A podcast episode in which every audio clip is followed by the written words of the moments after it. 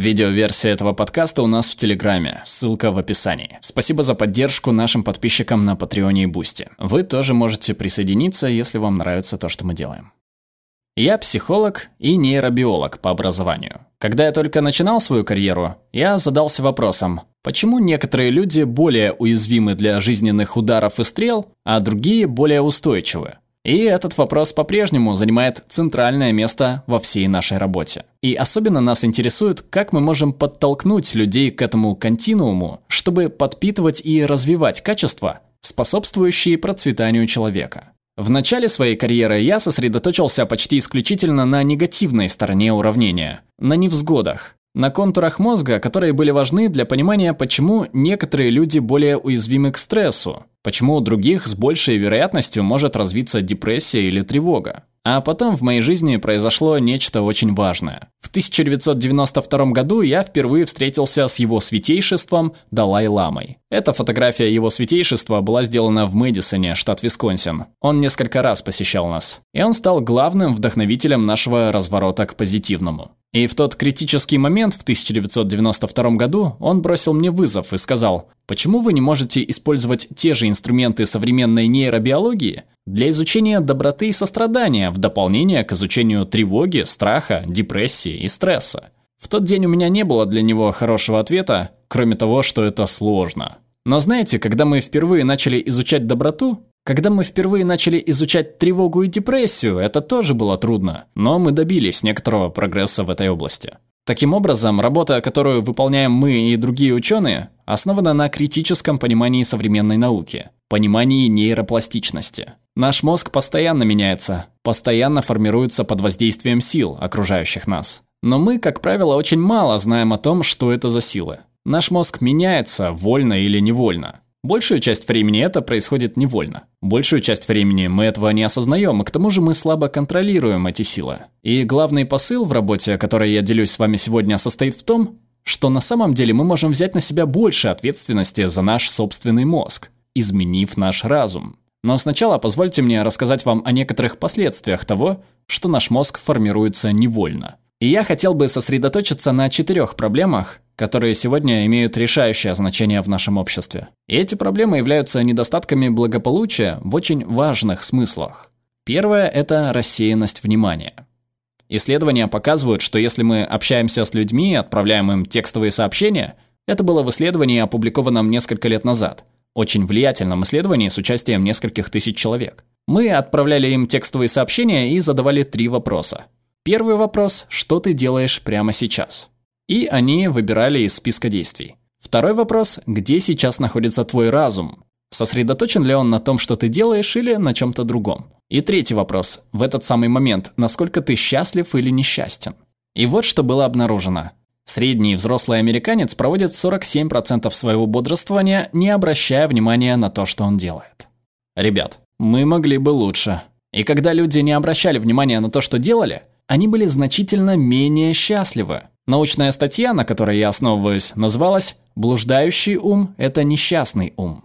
Кроме того, в нашей стране наблюдается огромный рост заболеваемости расстройствами дефицита внимания у детей. Это график, показывающий тенденцию за последние десятилетия. Есть много причин для такого увеличения, но некоторые из них связаны с реальным повышением рассеянности внимания. Если мы все будем честны сами с собой, то наша нация страдает не только от финансового дефицита, но и от дефицита внимания. А еще мы страдаем от одиночества. Несмотря на то, что мы все гораздо более взаимосвязаны, 76% американцев среднего возраста сообщают, что их уровень одиночества от умеренного до высокого. И это одиночество не является эфемерным, субъективным состоянием. Оно также влияет на наше тело, физическое здоровье. Недавние исследования показывают, что одиночество на самом деле является более значительным предиктором, более чем в два раза, ранней смертности по сравнению с ожирением. Оно оказывает реальное воздействие на наш мозг и наше тело. И опять же, исследования показывают, что мы можем добиться большего. Негативный внутренний диалог и депрессия. У всех нас в голове есть нарратив о том, кто мы есть. И иногда в нем могут быть негативные убеждения о самих себе, которые могут привести к депрессии. И это оборачивается очень серьезной проблемой. Депрессия растет. Если вы посмотрите на тенденции за последние несколько лет, то увидите очень большой рост, особенно среди женщин. Только за последние три года число диагнозов тяжелой депрессии у женщин увеличилось на 33%. Эта же тенденция наблюдается и у подростков. Эти тревожные тренды наблюдаются среди детей в возрасте от 12 до 17 лет. И гендерные различия здесь также, к сожалению, очень велики. Заболеваемость у девочек намного выше, и эта тенденция со временем только ухудшается. И опять же, имеющиеся данные свидетельствуют о том, что мы действительно можем тренировать свой разум и использовать силу нейропластичности, чтобы изменить эти качества в нашем сознании. Уровень самоубийств также вызывает опасения. Во время Великой депрессии произошел огромный всплеск, но затем эти показатели снизились. Однако, начиная с 2000 года, к сожалению, снова наблюдается резкий рост числа самоубийств. И опять же, это не ограничивается взрослыми. За последние 10 лет число самоубийств среди наших подростков увеличилось более чем вдвое. Так что сегодня в США, к сожалению, каждый божий день более одного подростка сводит счеты с жизнью. Существует также повсеместная потеря смысла и цели, о которой сообщают люди. И эта потеря, опять же, является не просто субъективным ощущением, но также наносит ущерб нашему здоровью и другим аспектам нашего благополучия. Исследования показывают, что отсутствие цели предрекает раннюю смерть. В недавнем исследовании люди в возрасте около 60 лет с низким чувством цели имели более чем в два раза большую вероятность умереть в течение пяти лет по сравнению с людьми, которые сообщили о высоком чувстве цели. Таким образом, существует тесная связь между нашим психологическим благополучием и нашим общим здоровьем. Каждая из этих проблем влияет на разум и мозг. Мы не процветаем, но суть в том, что мы действительно могли бы процветать. И мы разработали основу для понимания здорового ума, и эта основа включает в себя четыре столпа. Первый столб – это осознанность, включающая в себя способность фокусировать наше внимание, сопротивляться отвлечению. Она также включает в себя качество, которое психологи и нейробиологи называют метаосознанностью. Метаосознанность – это осознание того, что делает наш разум. У скольких из вас когда-либо был опыт чтения книги, в которой вы читаете каждое слово на странице, читаете одну страницу, вторую, но через несколько минут вы абсолютно не представляете, что вы только что прочитали. Это пример провала в метаосознанности. Но тот момент, когда мы осознаем, что потерялись и возвращаемся, это и есть момент метаосознанности. И у нас есть основания полагать, что метаосознанность имеет решающее значение. На самом деле мы считаем, что она необходима для того, чтобы произошла настоящая трансформация. Второй столб здорового разума – это связь. Связь относится к тем качествам, которые способствуют гармоничным межличностным отношениям, таким как признательность, доброта, сострадание, позитивный взгляд на вещи. И опять же, исследование показывает, что не требуется многого, чтобы начать активировать эти скрытые качества, которые смогут процветать и становиться сильнее. Третий столб здорового ума – это проницательность. И проницательность – это понимание того нарратива, который мы все имеем о себе. На самом крайнем конце сообщества есть люди, у которых очень негативный нарратив. У них негативные убеждения о себе, и они считают их истинным описанием того, кто они есть. А это рецепт для депрессии. Здоровый разум влечет за собой изменение нашего отношения к этому нарративу. Не столько изменение самого нарратива, сколько изменение нашего отношения к нему. Чтобы мы могли взглянуть на него и увидеть его таким, какой он есть. Что это за нарратив? Это созвездие мыслей. И когда мы сможем увидеть его таким образом, мы сможем создать больше свободы, больше пространства для дыхания, и это приведет к повышению благополучия. Наконец, последний столб здорового ума – это целеустремленность. И здесь мы говорим о необходимости иметь ощущение, что наша жизнь движется в определенном направлении. И самое главное, речь идет о том, чтобы вовлекать все больше и больше видов деятельности в нашей жизни в это чувство цели. Можете ли вы представить себе свою жизнь так, чтобы вынос мусора и стирка белья по-прежнему были связаны с вашим чувством цели? Способность расширять это чувство таким образом является очень важным компонентом здорового ума. Вы когда-нибудь тренировали свой ум? Исследования в области нейробиологии приводят нас к пониманию того, что существует два принципиально разных вида обучения. Одна из форм, которую мы называем декларативным обучением, заключается в изучении вещей.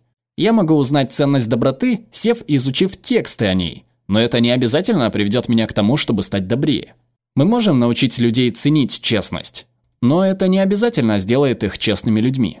Для того, чтобы развивать эти качества, нам нужна вторая форма обучения, которая называется процедурное обучение. Нейробиология учит нас, что эти виды обучения действуют через совершенно разные мозговые цепи. Нам нужно и то, и другое, чтобы произвести настоящую трансформацию.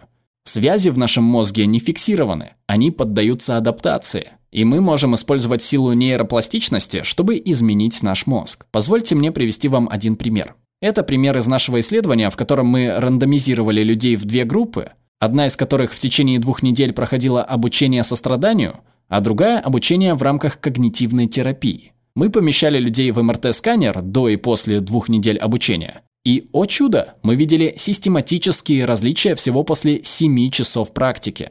Наш мозг может измениться за удивительно короткий промежуток времени.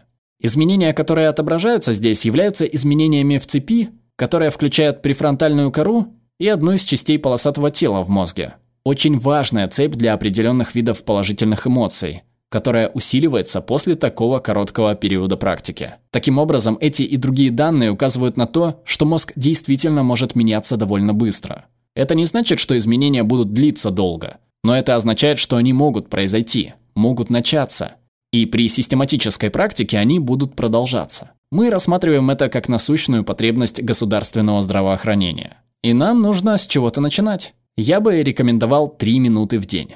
Когда люди впервые появились на этой планете, никто из нас не чистил зубы. И все же сегодня мы все это делаем. Это не часть нашего генома, это усвоенное поведение. И не требуется много усилий, чтобы запустить эти механизмы в мозге, чтобы измениться. Итак, мы можем делать это, когда занимаемся чем-то еще. Мы можем делать это, пока едем на работу. Мы можем делать это буквально, когда мы чистим зубы. Мы можем делать это, когда пьем первую чашку кофе или чая утром. Мы можем делать это на ходу. Мы можем включить это в рутину повседневной жизни. То есть мы можем питать наш разум, и с его помощью мы можем изменить мир. Мы можем уменьшить неявные предрассудки, которые проникают под кожу. Это то, что, как мы показали, может произойти при укреплении связи. Мы можем повысить успеваемость в школе.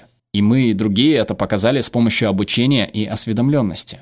Мы можем потенциально снизить расходы на здравоохранение, улучшая благополучие, как показывают связи, которые я проиллюстрировал. Мы можем развить в себе сильное чувство цели, можем уменьшить отвлекающие факторы, а также повысить производительность и сосредоточенность. И я хотел бы закончить всего минутной практикой, чтобы дать вам почувствовать это на собственном опыте. Так что если вы все просто посидите минутку, отложите свои ручки и телефоны. И я предлагаю вам призвать любимого человека в свой разум и свое сердце. Вы можете оставить глаза открытыми или закрыть их. И для тех, кто смотрит онлайн, пожалуйста, сделайте то же вместе с нами. И когда вы призываете любимого человека в свой разум и в свое сердце, развивайте сильное стремление к тому, чтобы он был счастлив и свободен от страданий. И у него было бы тоже желание счастья и тоже желание быть свободным от страданий, что и у всех людей. Вы можете представить себе период их жизни, когда у них были какие-то трудности, и вы можете мысленно произнести простую фразу «Пусть вы будете счастливы и свободны от страданий». И просто замечайте все, что может прийти вам в голову. И мы сможем делать это для многих категорий людей, в том числе для сложных людей. Поэтому я приглашаю вас присоединиться к нам в этом путешествии. Мы думаем, что от этого зависит само будущее человечества. Большое спасибо. Перевела Марина Скворцова, озвучил Глеб Рандолайнин.